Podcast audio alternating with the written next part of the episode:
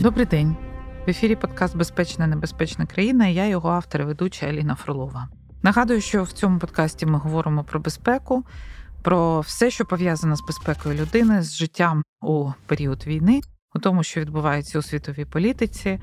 На сьогоднішній день ми живемо з вами в турбулентні часи, коли ми маємо велику війну на території Європи, власне, зараз, і нову велику війну на території Ізраїлю і сусідніх країн.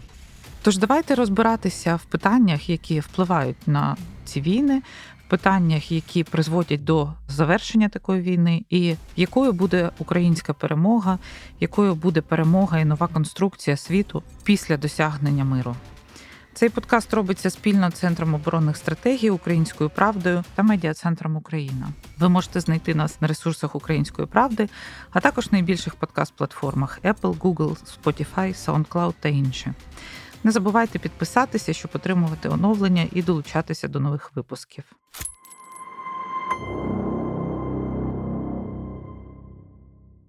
Ми сьогодні знову зустрічаємося з моїм колегою, з Віктором Ківлюком, експертом Центру оборонних стратегій, полковником запасу, який має 35 років військової служби. І минулого разу ми спілкувалися з ним про те, як розвиваються дрони в Україні, як е, взагалі it технології впливають на сучасні війни. Але у Віктора в його житті і кар'єрі був такий цікавий момент, коли в 2004 році він очолив мобілізаційний відділ Миколаївського обласного військомату.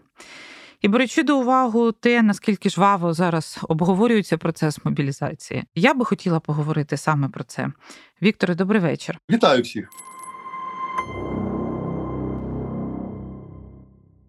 Тож дивіться, у нас це така величезна суспільна дискусія взагалі про те, що таке мобілізація, як вона має проходити. Ми всі бачимо ті розслідування, які зараз проводяться різними. Структурами сектору безпеки і оборони, і в тому числі там різних ДБР, НАЗК проти голов військоматів, проти служащих військоматів. Ми бачимо доповіді про шалене збагачення.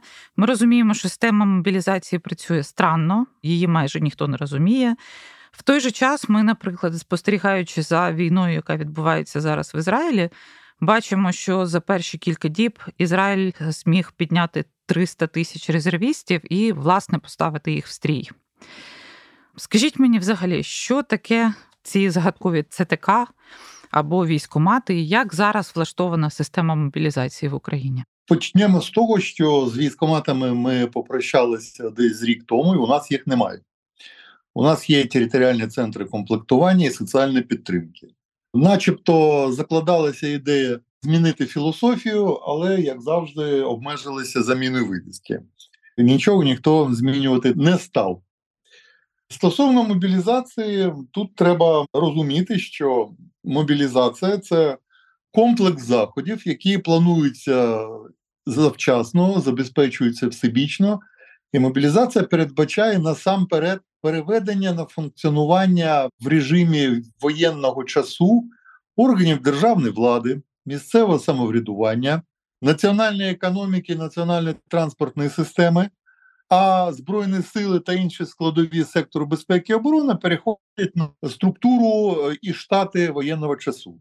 Тобто, коли ми говоримо про мобілізацію, ми чогось обмежуємося лише останньою частиною цієї формули, коли мова йде в принципі не про мобілізацію, а про комплектування збройних сил, які збільшують свою чисельність, переходячи на штати воєнного часу.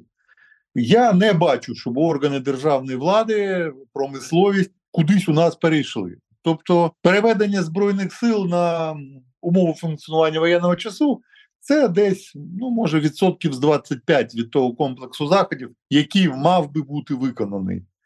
Тому сказати, що мобілізація мобілізація не може бути системою, це певна послідовність дій починаючи від президента Верховного головнокомандувача і закінчуючи останньою посадовою особою у військах, скажімо так, які зобов'язані перевести всі органи, всі структури, всі підприємства, які мають мобілізаційні завдання.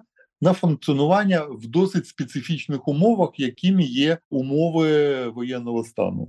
Нещодавно, ну власне, що спонукало мене провести цю розмову, нещодавно опублікували таку серію із трьох статей. що стосується власне взагалі системи військоматів. Ви назвали її упіймати військома. Да? Так.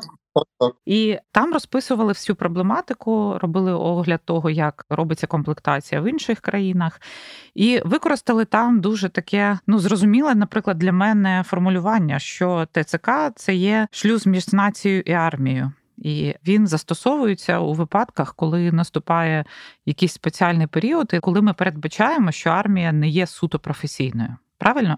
Абсолютно так. Тобто, я так розумію, що виходячи з того, що ви написали, частина проблем з роботою цих територіальних центрів комплектування полягає в тому, що на них навішано багато функцій, які їм ну не мають бути притаманні. На мою думку, положення про територіальні центри комплектування, яке затверджено відповідною постановою Кабінету міністрів України, переписано з попереднього положення.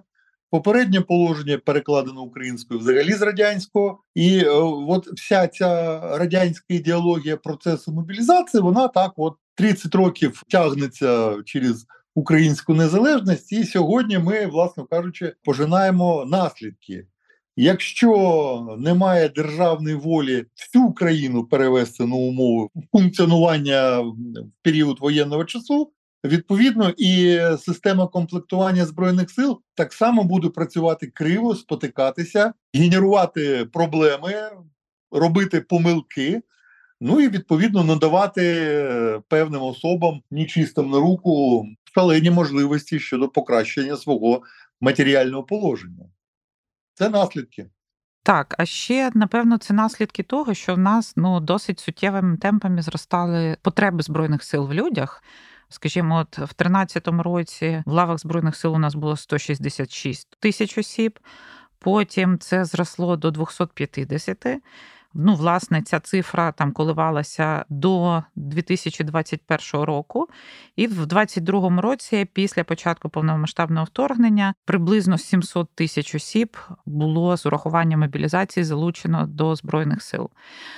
Взагалі, якщо ми говоримо про ось таке різке збільшення, і порівнюючи це знову ж з історією і з практиками інших країн, якою мала б бути система для того, щоб вона була більш-менш ефективною, е, щоб вона могла забезпечувати потреби збройних сил? Загалом, яким чином збройні сили мають розгортатися і згортатися, від цього і залежить, е, яка система комплектування має працювати в світі. Зараз можна нарахувати таких чотири основні яскраво виражені системи: це міліційна. Така, як в Швейцарії, де всі громадяни є військовозобов'язаними, їх думки з цього приводу ніхто не цікавить. І як ти маєш паспорт, ти автоматично є військовослужбовцем в запасі якоїсь військової частини, яку там держава має намір розгортати. Система добровольна в чистому віді, в кристально чистому систему таку знайти важко, але ближче за інших це система комплектування Збройних сил Сполучених Штатів. Країна має професійні збройні сили професійний резерв та вільні людські ресурси, які в разі потреби можуть бути залучені після відповідної підготовки до виконання військового обов'язку, який не є загальним. Є армія е, примусового комплектування, це, наприклад, Північна Корея. Коли ніхто нікого не питає, громадяни призиваються на строкову військову службу, набувають військових навичок, і після цього перебувають в запасі до досягнення предельно можливого віку. І комбінована система це, наприклад, така, як у нас, коли у нас професійні військовослужбовці присутні, резервісти, військова служба за призовом, військова служба за призовом офіцерів запасу, які підготовлені на військових кафедрах. Ну і відповідно вільні залишки людських ресурсів, які так само збройні сили можуть використовувати в разі потреби, от в такій ситуації, яку ми маємо сьогодні. Відповідно до того, які є збройні сили, під формат цих збройних сил і має бути сформована відповідна система комплектування. Нам залишилися військові комісаріати, які е, перестали одномоментно всім подобатися. Вони були перейменовані в територіальні центри комплектування. Хоча ні фізика процесу, ні система військового обліку ну не змінилися принципово ніяк. З'явився після подій 14-15 року оперативний резерв, бо величезна кількість людей після шести черг часткової мобілізації не було військового досвіду, повернулася в запас, але держава зробила дуже правильний вибір. Зарахувавши їх в оперативний резерв першої черги, адже їх військові знання і навички є актуальними, і вони можуть швидко повернутися до строю без якоїсь там суворої підготовки впродовж тривалого часу. Таких людей було близько 100 тисяч, що в принципі на початковому етапі вторгнення росіян в лютому минулого року і дозволило оперативно розгорнути бойові частини, які на себе прийняли перший удар.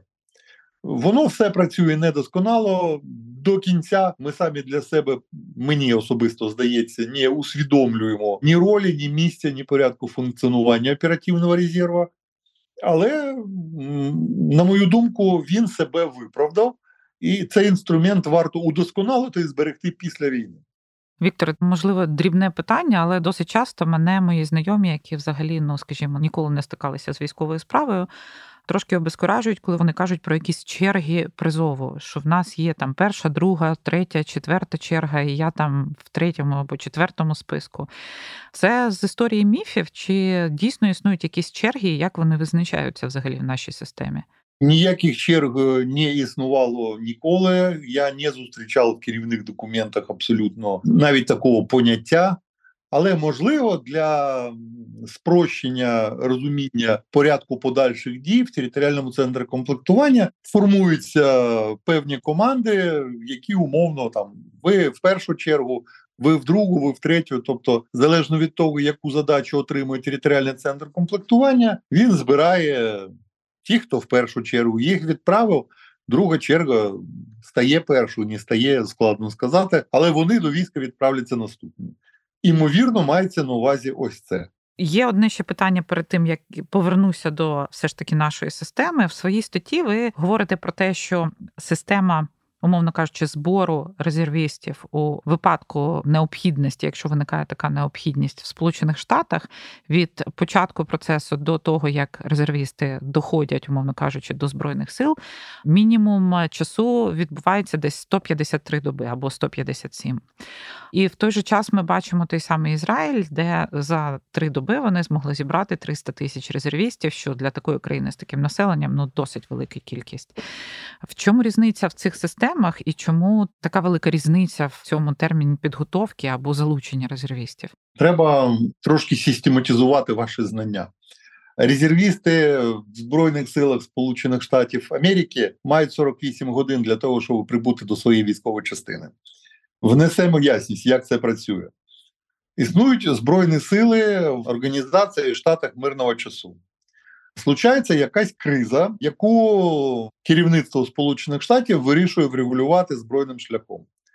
Президент Сполучених Штатів має в своєму розпорядженні один єдиний інструмент корпус морської піхоти, який він може застосовувати на власний розсуд своїм розпорядженням, не вимагаючи від Конгресу ні стану війни, ніяких там декретів, указів і прочих рішень. Треба щось вирішити. Корпус сів на кораблі в літаки, відправився в кризову точку і там виконує задачу. Відповідно, якщо конфлікт не врегульовано, потрібно застосувати всі збройні сили. Вони і застосовуються в штаті мирного часу. Для цього потрібно відповідне рішення Конгресу. Триває великий конфлікт, зазнають люди втрат конфлікт розростається, потрібно збільшити чисельність збройних сил, викликаються резервісти. Загалом спостерігалася в Іраку така тенденція: от операція Щит пустелі, е, меч пустелі, коли переважно залучали до ведення бойових дій резервістів. Це суто економічне міркування, бо підготовка професійного військовослужбовця коштує дорого, і його втрата на полі боя ну економічно недоцільна. Тому переважно бойові завдання виконували резервісти, а військовослужбовці, які не були досвіду в попередніх боях, виконували роль інструкторів. Розповідали кадровіки корпусу морської піхоти, мабуть, що люди в питанні розібралися. Якщо ні збройних сил, ні їх резервістів не вистачає, National Selective System, це в Сполучених Штатах є така організація, яка веде військовий облік громадян проводить лотерею в прямому ефірі на телебаченні, викликаючи до збройних сил людей, котрим є повний 21 рік, потім 22, потім 23, потім 24, потім 25, Після цього 20. І ці люди, ви правильно зауважили, відправляються на підготовку, яка триває десь 163 доби. От саме їх будуть навчати для того, щоб сформувати нові військові частини, резерви і поповнити втрати, які має Збройні сили, які ведуть весь цей час бойові дії. От в Сполучених Штатах воно працює так. В Збройних силах Ізраїлю ситуація трошки інакша. Вони мають іншу систему. Все населення, незалежно від того, чоловік ти чи жінка, проходять строкову військову службу і набувають військової спеціальності, після чого ніхто їх не питає, всіх зараховують в резерв. Цей резерв впродовж однієї доби має прибути до своєї військової частини, стати до строю, виконувати бойову задачу. Ізраїль страна невелика. Зібрати за сутки двоє півкраїни в потрібному місті не виникає ні транспортних проблем, ні якихось інших. В кризі, яка зараз розвивається в секторі Газа, із-за кордону було викликано приблизно 2-2,5 тисячі резервістів. Ці люди вирушили в Ізраїль. Аеропорт то відкритий, то закритий. Наприклад, рейс, на котрому ізраїльський резервіст із Аргентини намагалися потрапити додому, був посаджений в ближайшому аеропорту на острові Кіпр. Ці люди перебувають здесь. Яким чином вони мають опинитися в Ізраїлі, відповісти не може ніхто. Інша складова одномоментно прибула величезна кількість людей, які Збройним силам не потрібні для виконання завдань. Це перше. Друге, рішення про забезпечення всіх цих людей військовою формою, польовою екіпіровкою чогось не прийнято. Можливо, того, що міністр оборони, який сам резервіст, відправився в свій підрозділ. Я сьогодні день витратив е, на те, щоб допомогти резервісту спецназу Цахал придбати екіпіровку в магазині і допомогти зв'язатися принаймні з кимось з військового керівництва Ізраїля з тим, щоб людина з'ясувала його порядок дій. Бо фізично вона дістатися до своєї держави не може через відсутність авіаційного сполучення. Тобто сказати, що в Ізраїлі все ідеально, ні, не ідеально. Це дуже складно, але їх проблеми мають зовсім іншу природу і носять зовсім інший характер вони не воюють з регулярними збройними силами, вони воюють з терористами. Хоча їх і багато, вони непогано підготовлені, забезпечені екіпіровані, але вони залишаються терористами, тим не менш. Так, але спостерігаємо дуже багато якихось схожих елементів, особливо з точки зору, скажімо, відсутності системи прийняття рішень коректних, скажімо, але це предмет окремої розмови.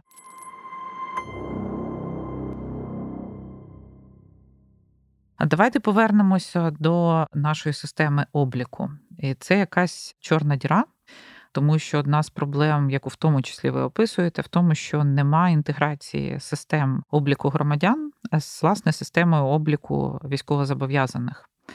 І це створює додаткову, по-перше, напругу з точки зору, яким чином реєструвати ці дані, яким чином стимулювати громадян, реєструвати дані, чи має це бути система примусу, чи має бути це система заохочення.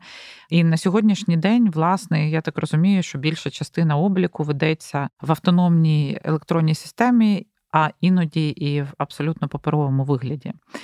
Ми зараз в стані війни. Чи можливо змінити цю ситуацію зараз і якимось чином спробувати навести лад, ну навіть за існуючих умов, за існуючих ресурсів? Тому що те, що ви описуєте, наприклад, я попрошу вас трошки про це теж розповісти: про систему примусу, власне, яка існує у Франції, у Сполучених Штатах, наприклад, з точки зору того, як вони формують власні реєстри військовозобов'язаних. Ми у себе вдома маємо парадоксальну ситуацію, коли паралельно існують, умовно кажучи, три України. Чи є у нас в державі людина, в котрої немає паспорта? Немає. Всі, кому положено мати паспорт, паспорт мають. Перед тим, як паспорт отримати, міграційна служба заповняє форму 1 ППРО. Я не знаю, чи є електронний реєстр, раніше не було. Тобто облік громадян, які мають паспорти, досягли повноліття в країні є. Окей, а чого територіальний центр комплектування до цієї інформації доступу не має? Друга Україна податкова. Чи є в Україні людина, в кої нема індивідуального податкового номеру? Ну, є частина, які з релігійними а, своїми, це, да, але це виключення з правил. Вона не становить якоїсь великої цінності для військового обліку. До цієї бази даних так само територіальні центри комплектування доступу не мають. Тобто, коли держава хоче з когось брати податки, вона здатна сформувати базу даних, запустити і забезпечити її функціонування. Коли держава хоче мати військовий облік, вона чогось так само не робить. А чого? Мені невідомо. До речі, ще є третя Україна це виборча система, яка має списки виборців. Там так само є всі. Знову ж таки, територіальні центри комплектування до цих реєстрів не вхожі, і жодних шансів щось там отримати в них на сьогоднішній день нема. Тобто, виходить, що у нас не єдина країна, а чотири різні. Чи мені так здається? Якщо ми хочемо мати всеохоплюючий зрозумілий військовий облік, ми маємо об'єднати все це, е, принаймні забезпечити обмін інформацією між ось цими чотирма структурами: міграційна служба, яка видає паспорти, центральна виборча комісія, податкова служба і е, органи, які ведуть військовий облік громадян. Тобто, таким чином нам вдасться наповнити базу знань про громадян держави і їх військові навички чи їх відсутність. Безумовно, повиситься ефективність роботи, адже пошириться поля для вибору кандидатів на військову службу. Що стосується примусу, тут досить цікаві речі відбуваються в різних країнах, і наповнення бази даних про громадян відбувається ну зовсім в недемократичний спосіб. Після того як, наприклад, в Сполучених Штатах людина набуває повноліття, вона має встати на облік в National Selective System, надати всі про себе необхідні дані. Якщо так не відбувається, людина має купу проблем е, щодо отримання від держави якихось бонусів і преференцій в вигляді того ж самого закордонного паспорта чи навчання за кошти державного бюджету чи в державних навчальних закладах. Тобто паралізуючий фактор досить сильний, і громадян це стимулює не уникати військового обліку. У Франції система не менш цікава. Раз на рік представник Міністерства оборони мається на увазі військової частини, яка поблизу є, прибуває в населений пункт, який має статус місто, і проводить там ознайомчу лекцію впродовж однієї години. Розповідає про збройні сили Франції, про бенефіти, які можна набути, проходячи військову службу службу у військовому резерві, запрошує на пробну службу. Є у них така штука, коли впродовж 10 діб. Людина може попробувати себе в ролі військовослужбовця. Тобто, я, наприклад, бачу себе моряком, я записався на цю службу, я прийшов на корабль, корабль виходить в море, я виходжу разом з кораблем і 10 діб відіграю роль реального матроса. Мені там якісь примітивні речі доручають. Ліміт на запрошення таких людей має тільки десантні військові частини. Вони запрошують близько тисячі е, бажаючих спробувати себе, і практично 90% з тих, хто спробував, залишаються на службу по контракту. Всі інші таких лімітів не встановлюють.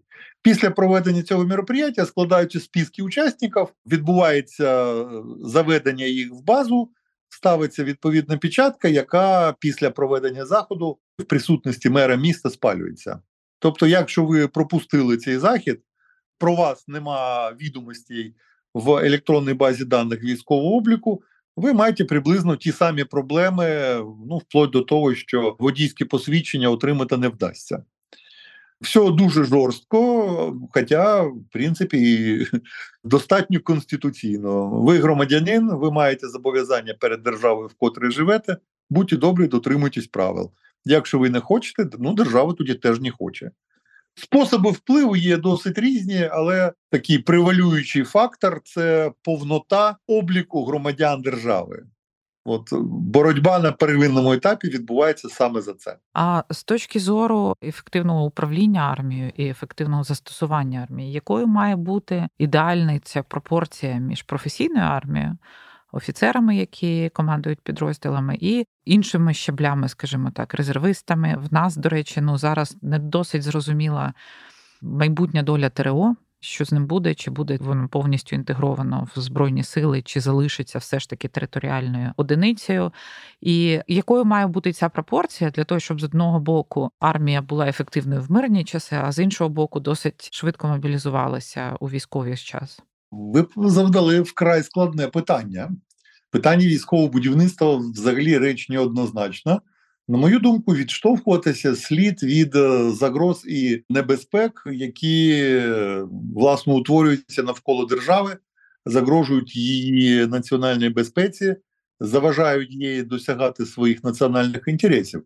Це суто політична оцінка ситуації, на яку працюють всі розвідувальні служби, які в державі є. І я думаю, що після цього, як політикум визначає, що ось цим загрозам ми маємо протидіяти, е, суто математично розраховується кількість військ для цього потрібних, їх внутрішня структура, скільки мають бути авіації, скільки протиповітряної оборони, скільки нам треба піхоти, скільки танків, ну і все таке інше. Всередині військ, е, ну на прикладі корпусу морської піхоти е, Сполучених Штатів, вони мають в своєму складі чотири дивізії, чотири авіаційних крила і чотири групи матеріально-технічного забезпечення. Три в мирний час укомплектовані не менше ніж на 80%. Все інше комплектується резервістами. А кожен четвертий компонент, четверта дивізія морської піхоти, четверте авіакрило і четверта група матеріально-технічного забезпечення від е, генерал-лейтенанта командира дивізії до останнього водія, останнього стоматологічного кабінета в батальйоні стоматологічного забезпечення укомплектовані резервістами. Відповідно, виходить, що штат мирного часу корпусу морської піхоти 75% чисельності, резерв 25%. Можливо, це і правильна пропорція, але це пропорція під проблеми, які глобальні бачать перед собою Сполучені Штати, не Україна. Тобто для нас має бути можливо науковими установами проведена аналогічна аналітична робота, і за результатами ми маємо обирати шляхи для військового будівництва.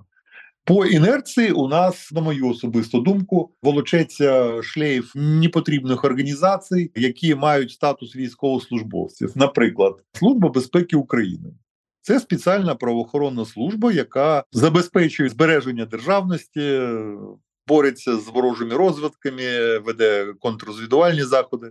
Питання: навіщо правоохоронному органу військове звання? Вони в формі ходять? Ні, не ходять. Який тоді сенс? А сенсу нема. Ну, можливо, сенс є в тому, що це передбачає спеціальні соціальні умови для людей, які носили форму і здійснювали захист держави, і в цьому криється відповідь на питання. Якщо прописати для них спеціальні соціальні умови окремим законом, там якось це вплине в формі він ходить чи без? Ну, звичайно, ні, але зараз е, та сама ситуація. Служба зовнішньої розвідки, Державна спеціальна служба транспорту, надмірно мілітаризована Державна служба з надзвичайних ситуацій. Якщо ми говоримо про впровадження стандартів НАТО, ну то може як би варто говорити і про це також. Та сама Державна прикордонна служба це правоохоронний орган в галузі охорони державного кордону. Зараз ми бачимо, що воює бригада кордону. Пограничники то збили літак, то знищили танк. Цим має займатися правоохоронна служба в галузі охорони державного кордону. Мені здається, що ні. Якщо ви охороняєте кордон, то будь ласка, цим і займайтеся. Якщо у вас є люди зайві і ви сформували бригаду кордон, питання: а хто охороняє державний кордон в цей момент? Танкісти, артилерісти, льотчики? Хто це робить? Ну в нинішній ситуації, напевно, ми маємо використовувати всі ресурси, які в нас є, але принципово я абсолютно з вами погоджуюся. Я думаю, що це а от дивіться, угу. якщо у нас для відсічі збройної агресії призначені збройні сили. Чому цим займаються Національна гвардія і прикордонна служба? Геть не зрозуміло. І от е, в тому числі і виходячи з тих міркувань, ми маємо проблеми комплектування. Що стосується територіальної оборони, командування сил територіальної оборони є складовою частиною збройних сил. Чому ми маємо хвилюватися за їх долю? Вони і так військовослужбовці з усією повнотою правового і соціального захисту, і з іншого боку, з відповідальністю за виконання бойових задач. Інша справа, чому територіальна оборона у нас залучена в ролі штурмової піхоти на передньому краї, а не займаються територіальною обороною там, де слід їй зайнятися. Ну, це питання до тих, хто застосовує.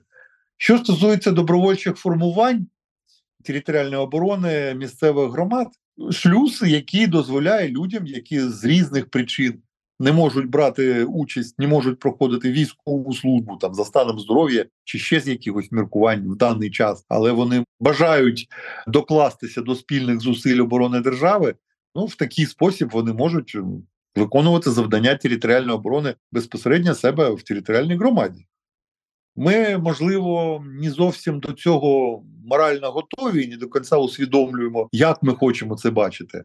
Але чого б і ні, просто це треба впорядкувати і відповідним чином розвинути. Ми маємо півтора роки досвіду, і територіальна оборона багато де дуже гарно себе проявила. Погоджуюся з цим, і це там дискусії, які ми зараз ведемо іноді зі спеціалістами, про те, що власне нам вже зараз треба сідати і комплексно дивитися на те, як має виглядати сектор безпеки і оборони в майбутньому, з врахуванням Абсолютно. Е, тих уроків, які ми отримали в цій війні, з врахуванням того, що в нас мають задіюватися зараз всі сили через обмеження ресурсів. А яким чином розділяти, тому що проблема полягає в тому, що багато людей, які долучилися до територіальної оборони, були впевненими, що що вони залишаються на охороні власних територіальних громад. І дійсно всі ці питання вони постали. Відповіді на них поки що нема як і відповіді на питання про демобілізацію. І це, до речі, те, що я спостерігаю дуже багато останнім часом в соцмережах, про те, що люди, які знаходяться зараз в активному застосуванні, особливо там на лінії фронту, вони говорять про те, що це квиток в один кінець, тому що правил демобілізації не існує. Розуміння, коли відбудеться мобілізація, за яких умов вона відбудеться, не існує, і люди в багато в чому відчувають ну таку фрустрацію від того, що що вони не можуть зрозуміти перспективи своєї служби і перспективи свого розвитку життя в подальшому. Що стосується демобілізації, вона може відбутися лише після завершення бойових дій. Те, що стосується громадян, які виконують військовий обов'язок на передньому краї, керівні документи збройних сил від перших днів їх створення в 91-му році мають положення, яке називається заміна військ. Тобто частина, яка виснажилася і тривалий час веде бойові дії, має змінятися свіжою, а ця відводитися для відпочинку, переформування і поповнення. Чи всюди так відбувається? Судячи по тому, що досить часто трапляються мені такі розмови, доходить така інформація, ви правильно кажете, ну цим займаються несистемно. Те, що тягар війни доведеться нести до останнього дня, це факт, і це так само треба пояснювати і військовослужбовцям, зокрема, і суспільству загалом. На якому рівні управління військами приймається рішення про ротацію, і хто, умовно кажу, визначає правила цієї гри? Операції проводить оперативне угрупування військ. Відповідно, якщо на думку штабу військова частина мала би бути відведена для відпочинку, така пропозиція надається командувачу оперативного угрупування той погоджує таку пропозицію з генеральним штабом. Якщо генеральний штаб розполагає відповідними ресурсами, він приймає рішення і відбувається заміна. Принаймні так збройні сили функціонували в 15, 16, 17, 18 роках. Це все носило плановий характер. Бригада виводилася в тил, місяць відпочивала, місяць тренувалася і поверталася для ведення бойових дій.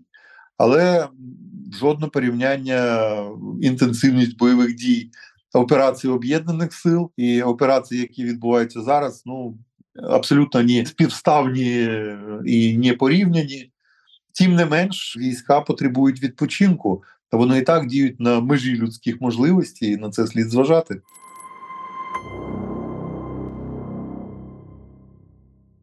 Ще одна болюча проблема, яка постійно зараз циркулює в суспільстві, це питання ВЛК.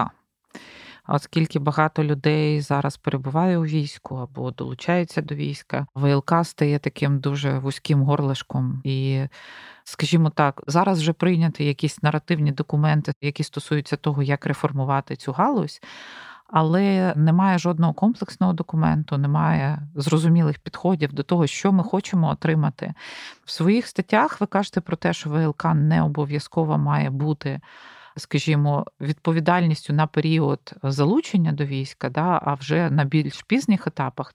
І чи є така система, яка є в нас потенційно ефективною, чи взагалі спроможна вона виконати ну такий об'єм робіт, який потрібно виконати зараз, коли ми говоримо про мільйони людей, яких потрібно оцінити на вході, на виході під час отримання поранень, під час демобілізації або списання да, з військової служби. Чи спроможна ця система взагалі виконувати такі завдання? Загалом керівні документи з проведення призову громадян на військову службу по мобілізації не передбачали жодних медичних комісій Зовсім, адже військовозобов'язаний, перебуваючи в запасі, раз на 5 років мав проходити військову лікарську комісію, і військовий комісаріат тоді мав би е, відомості про стан його здоров'я. Тобто закладалася норма, яка передбачала постійне підтримання медичної готовності фізичних кондицій кандидата до військової служби. Коли почалися часткові мобілізації в 2014-2015 році, маса людей е, побігла військовий комісаріат, понесла довідки про фантастичні хвороби. І е, начальником генерального штабу генералом Муженка тоді було прийнято рішення, що перед призивом проводити е, військово-лікарські комісії. Зараз ми маємо ситуацію, коли між мобілізаційними ресурсами і збройними силами як споживачем цих ресурсів, існує бар'єр в вигляді медичної комісії військово-лікарської. Це абсолютно ліві люди, які призначаються рішенням районної державної адміністрації, яка перед збройними силами не відповідає ні за що.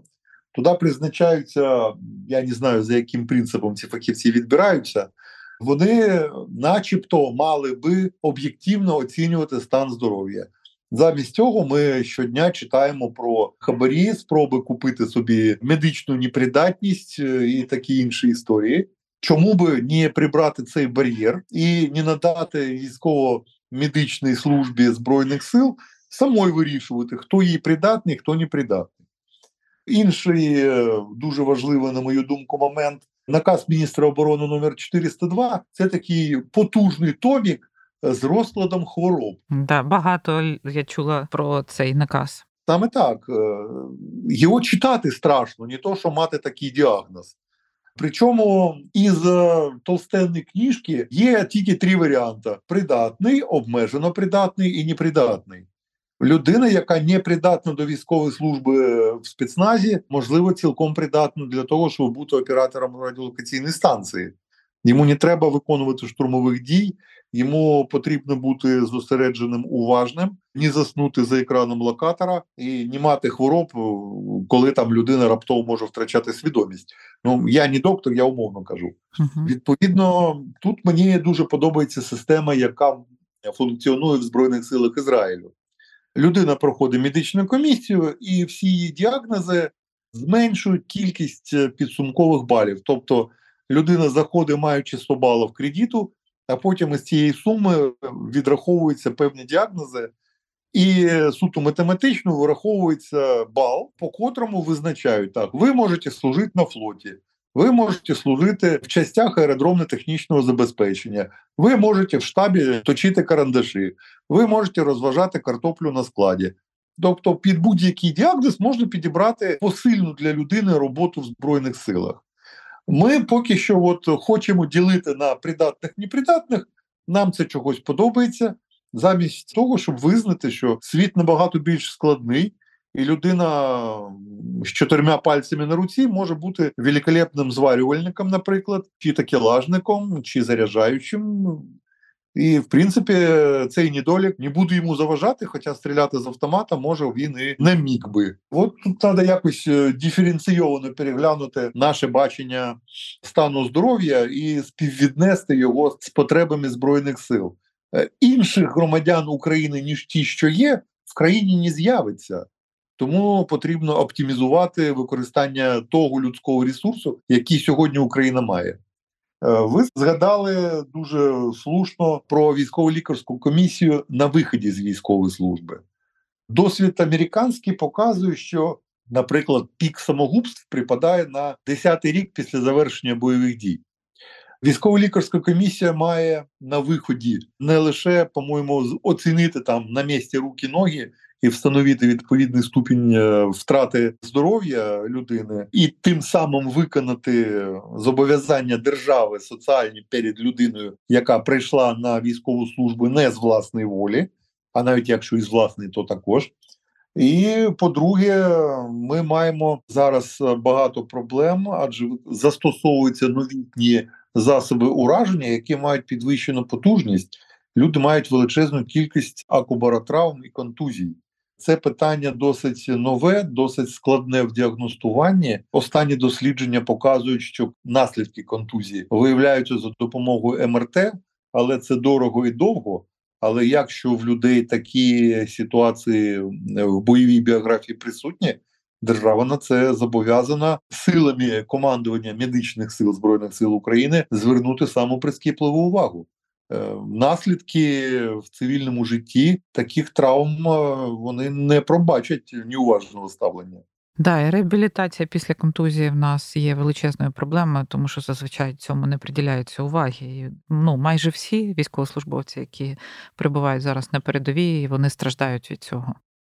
Ми якось ховаємося і навіть від е, якісного діагностування. Угу. Як нема діагнозу, від чого вас реабілітувати, тому абсолютно ну, і інша проблема, котра перед нами повстане, це протезування. Це далеко не дешево. Так і знову ж таки, це предмет окремої дуже великої розмови. А зараз я на завершення хотіла би сказати, що під час підготовки до ефіру ми з командою знайшли такі цікаві цифри про те, що з 2014 року армії лідуючих країн світу, якщо ми говоримо там про Туреччину, Сполучені Штати, Францію, Німеччину, Італію. Вони майже не змінилися у своїй кількості. Да, Відбувалося незначні коливання, коли армія збільшувалась на 4%, на 5%, а в Італії навіть зменшилась. А от країни Східної Європи, напевно, відчуваючи більше загрози, вони значно почали нарощувати свої е, збройні сили. Звичайно, ми говоримо про те, що в них кількість населення менше, і відповідно абсолютні цифри менше. Але Польща збільшила чисельність е, сил на 24%. І зараз вона проголосила про наступне збільшення своїх збройних сил. Румунія на 20, Чехія на 33, Угорщина на 22, Латвія на 63%. Чи дивилися ми якимось чином на практики цих країн? Я розумію, що мова йде про значно менші сили, але якою є підхід там, і можливо, ми можемо якимось чином навіть під час війни модернізувати ту систему, яка є в нас. Мені здається, що ми не дивилися ні на що. Ми спочатку сиділи на шпагаті позаблоковості пана Кучми, доросли до нейтральності пана Януковича, і це дуже погано сказалося на, я би сказав, процесі розбудови воєнної організації держави як такої. Що стосується країн Східної Європи, до 91-го року вони перебували під зонтиком Варшавського договору. Після цього поступово, е, після десятирічної перерви, перебралися під зонтик Організації Північно-Атлантичного договору і знову почувають себе добре і комфортно. Але війна в Україні багатьом відкрила очі на те, що НАТО, будучи органом насамперед е, військово-політичним, а не суто військовим, рішення буде приймати досить довго. А сили негайного реагування не обов'язково що і встигнуть врятувати країни, які поближче до Російської Федерації від е, Буч і Маріуполів. Тому люди абсолютно правильно намагаються щось зробити своїми силами, зміцнити власну безпеку і обороноздатність. Інший нюанс країни Західної Європи більш заможні, спроможні забезпечити собі придбання новітніх високотехнологічних збройних систем, які дозволять їм. Не збільшуючи чисельності військ, добитися е, незниження рівня обороноздатності. Ті самі зенітно-ракетні комплекси Патріот не потребують величезної кількості персоналу для обслуговування, але бої протиповітряні в районі Києва показують, що маючи навіть обмежену кількість цих засобів, можна давати гідну відсіч противнику, який технологічно ну не самий слабкий на планеті. Тому, от мені здається, три ці нюанси впливають сильно. Є ще один такий нюанс, на котрому наголошують західні експерти в 90-х роках минулого століття у військовому політичному керівництві НАТО превалювали люди, які пережили холодну війну і є носіями парадигми протистояння схід-захід. Раптом схід зруйнувався, противника не стало. Вони якось так здохнули з полегшенням. А ті офіцери, які прийшли їм на заміну, вони якось в такому розслабленому стані і перебували весь час, будучи впевненими в те, що радянський монстр похований зараз в Європі все стабільно, нічого поганого статися не може. Якось їм там було легко на душі, поки не почалася війна в Україні.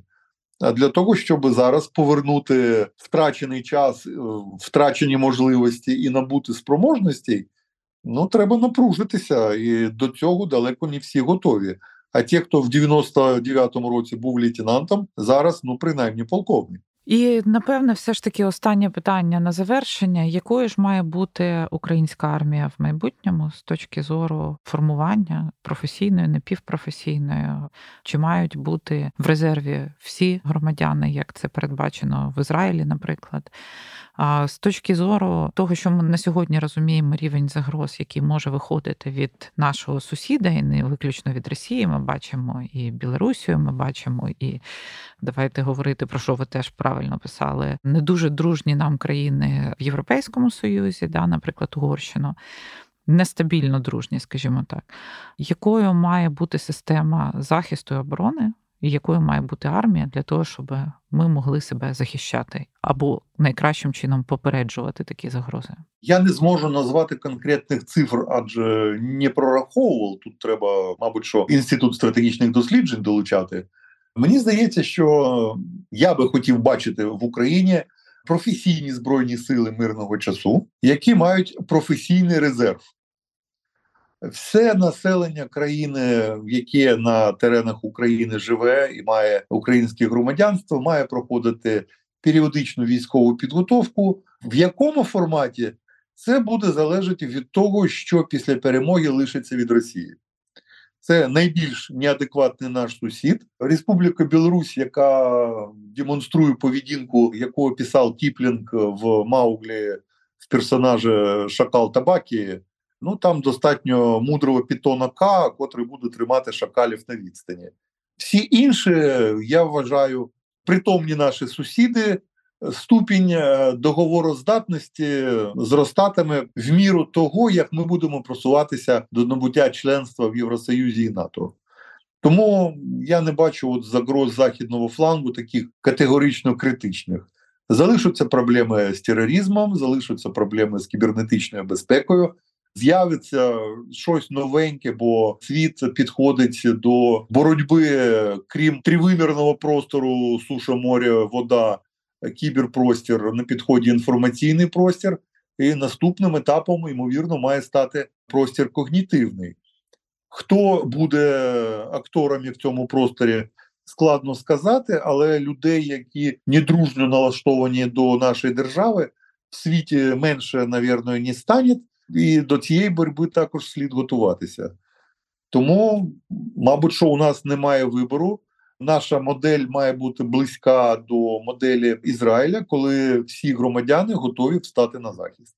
Ну і напевно, це в якійсь мірі відповідає тим історичним наративам, які ми завжди чули про підготовку, про зберігання зброї, і, можливо, якийсь період ігнорували. Да, Історія повертає нас до вивчення уроків, і на цій ноті, скажімо так, можливо, не дуже оптимістичні, але дуже реалістичні. Я пропоную завершити. Я вам дуже вдячна за роз'яснення, які ви давали.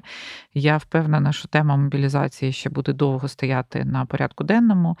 І я сподіваюся, що окрім розмов і бажання багатьох акторів зробити зміни, ці зміни насправді почнуть відбуватися для того, щоб ми відчували себе більш сильними. Дякую. Ну, судячи з того, що в Чернігівській області громадяни розпочали зберігання трофейних зенітно-ракетних комплексів ТОР. Ідея зберігання зброї на дому буде підтримана населенням, і нам варто рухатися в цьому напрямку. Так само дякую за розмову. Було дуже цікаво.